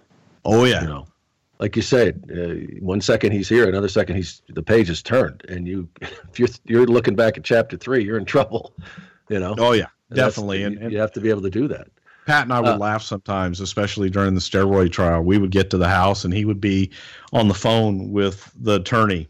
And we would say, We're going to get there at eight o'clock in the morning. Pat and I would be there at eight. Pat and I would go outside and we'd work till four or five. We'd never see him. Yeah. I'm not, I'm not exaggerating. No. And we would leave. And maybe we, we'd go to the bar. Maybe we'd go over to Pat's house, have a drink, and the phone would ring. Where the hell are you guys? I was right. like, They'll we've still be been at your house Yeah. all day. yeah. Well. Stephanie the went and kingdom- got us lunch. She brought you lunch. We ate outside. You never showed your face. We've got TV written. We've got the towns booked. We, we're we're done for the day. Yeah. What do you got? I was like, Yeah. You know, uh, he just It's never living in the kingdom. It's living in the kingdom. He right? never saw. You'll appreciate this because it was an event center deal. So uh, I get a phone call at two thirty in the morning, something like that, and it's a Wednesday. Hey pal, what are you doing? Gosh, Vince, I'm, I'm sleeping. Are you watching Spotlight? No, Vince, I'm not. I'm I'm sleeping. God damn it! And he's he was watching the MSG network, a spotlight show, which was our third syndicated show. It's on the the totem pole, kind of down there where the dirt comes up around Yeah. it. Yeah. And there was an interview that Okerlund had done, and Okerlund was wearing dark sunglasses, and it was with demolition, and and they're talking about being hungover, and and it was horrible. Right. And he says, I ain't putting this trash on here. And God, this is horrible. And blah, blah, blah, blah, blah. And who did it? Vince, I don't know. I'll get to the bottom of it uh, tomorrow. I'll, I'll let you know. So I come in, and Cartago's supposed to be there at nine o'clock. And I'm in the office about eight. And I go down to the event center. Say, hey guys, pull this this tape for me, what aired on MSG last night. I look at it, and it's it's Okerlund being Okerlund. Yeah. Guys Building. having fun. Yeah. Yeah. they- That's It's- when then yeah when they were great interviews. It's on it's it's on MSG at two a.m. Right. Okay. Yeah. The only place it was going to air was on Madison Square Garden Network at two a.m. on Wednesday. Mm. And so when Bob gets in, have him with his up and see me. sunglasses on. Yeah. so of course Bob doesn't show, and so Vince calls me at like eight thirty. Oh. Like, um, the event center guys aren't in yet. They should be in about nine, and I'll I'll call you. I'll call you as soon as I know. All right. Still on it. Jeez. So nine o'clock comes, phone rings. What the hell was with that damn interview? So, I, man, I'm, you know, I'm doing other stuff. I'm like, uh, I don't know. I'll call him and I'll get right back to you. They're, you know, I haven't seen him yet. What the hell are you guys doing over there? Yeah. So on this particular day, Cartago decides he's not coming in till 11:30. Of course, doesn't tell anybody, and Bobby's a little late. And by the time he comes in, he has no explanation for it. And and I've already answered Vince, going, Vince, I'll I'll fix it. It won't happen again. God damn it, I want those guys. And he's going nuts. but it was two thirty in the morning. Yeah. And at eight thirty, he's calling me wanting an explanation. Yeah. You know, a guy's supposed to be in at nine. He doesn't show up till eleven thirty. Um, uh, hey, one slipped by. I'm sorry, but that was the kind of stuff Yeah. that that was every day. Yeah. The detail stuff. At some point in the day that you you would you would go, okay, hey man, we're having fun here. This is uh, I'll let that one go. And two thirty in the morning. Yeah. Nope, Nope. Nope. nope. Because you never know. And that was an example that I used with everybody. Is I, look, I don't know what he's going to see and what he's not going to see, so we have to assume he sees everything. Yeah. So the all-seeing. Yes, and he did. I think. yeah. Well, well Bruce. Uh, bottom line, I mean, you've always been a fan since you were a kid, and w- when you think about working with the greatest names in professional wrestling, no, no question about it. Uh, did you ever really stop being that little kid around those guys? Uh, that here you are with uh, you know Undertaker and all, all these people because there's you know the people listening just they go to these shows and they see these guys. It doesn't matter how old you are; they're just in awe. Did you do you ever uh, did you ever lose that insight? Uh, you may have concealed it really well, but did that ever change? No, I hope it never does. Well, I, love the business just as much today as I did then, and I appreciate it. And I, I really hate this. Is here. I'll get on my, my soapbox for a minute. It, it's it's irritating when there's a segment of the audience that applauds when uh, someone does poorly, and that it's like uh, I'll use TNA for example, where they would applaud. Oh, hey, TNA is going out of business. The last thing you want is for TNA to go out of business. There's a lot of good people there yeah. that have families that rely on that. And competition and other companies are good for the business. Yeah. And Absolutely. I never want to see anybody go out of business and be out of a job and, and have that affect their family. And and that is is a pet peeve of mine in that I look at it and go, come on, why are you wishing ill on someone or some company that has human beings working for them that are trying to just feed their family? And I I still love the business, and I look at the WWE product today, and people go, "Ah, oh, it's not what it used to be." No, it's not what it used to be.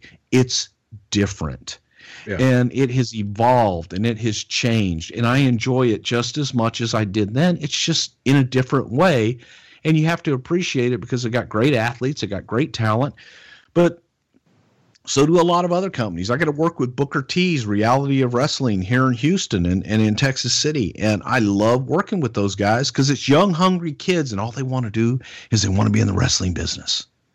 Yeah, I love working with them uh, because it, it's just fun. So every level of the business, I enjoy working in. I enjoy watching for a variety of reasons. It's not yeah. the way it used to be, and it never will be again. Yeah. But if you support it and love it, continue to support it and love it and watch it grow and, and sit back and rather than critique it, sit back and have fun with it and go with it and allow and yourself they, uh, to smile.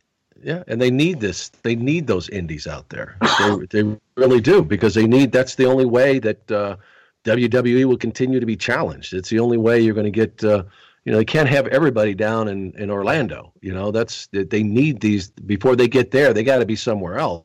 And you know, uh, Jim Duggan always t- uh, talked about, you know, just how he loves going to these indie shows because he's always said there's always there's somebody, there's somebody that's in there that night that you just say, you know what, maybe, and if they go away, I don't know what happens at that point. You know, it's just it's it is they got to keep it going and they got to keep supporting it.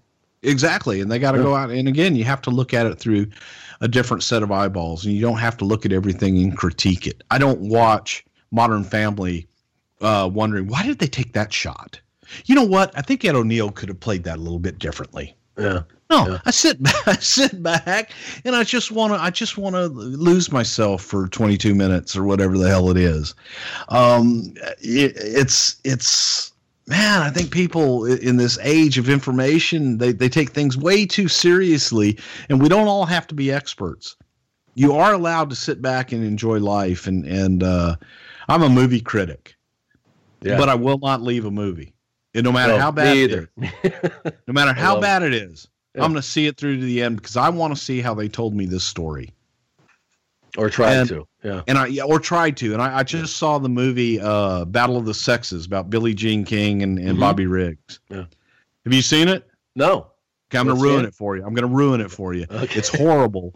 It sucks. It concentrates on the uh, on Billie Jean King discovering she's a lesbian and her in her lesbian affair while she was married, and and I think it focused on that too much. Versus to me, what the yeah. beauty of that story was was how Bobby Riggs was able to lift up the women's tennis movement and create competition and yeah. create this this just larger than life spectacle of man versus woman and how it was really, in so many ways, Bobby Riggs that helped the Women's Tennis Association become larger than life and actually be recognized and get the money they deserve.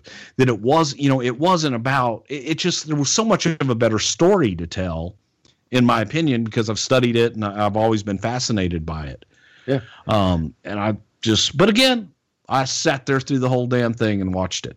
Yeah. And he put him over. Uh, yes. In, in, wrestling terms, he knew he put him over. And then, and, you know, I work in the news business now. They buried the lead. So it was the, exactly. It's unfortunate because it looked good. You know, always in the trailer, like, oh, this would be great. I remember when that happened.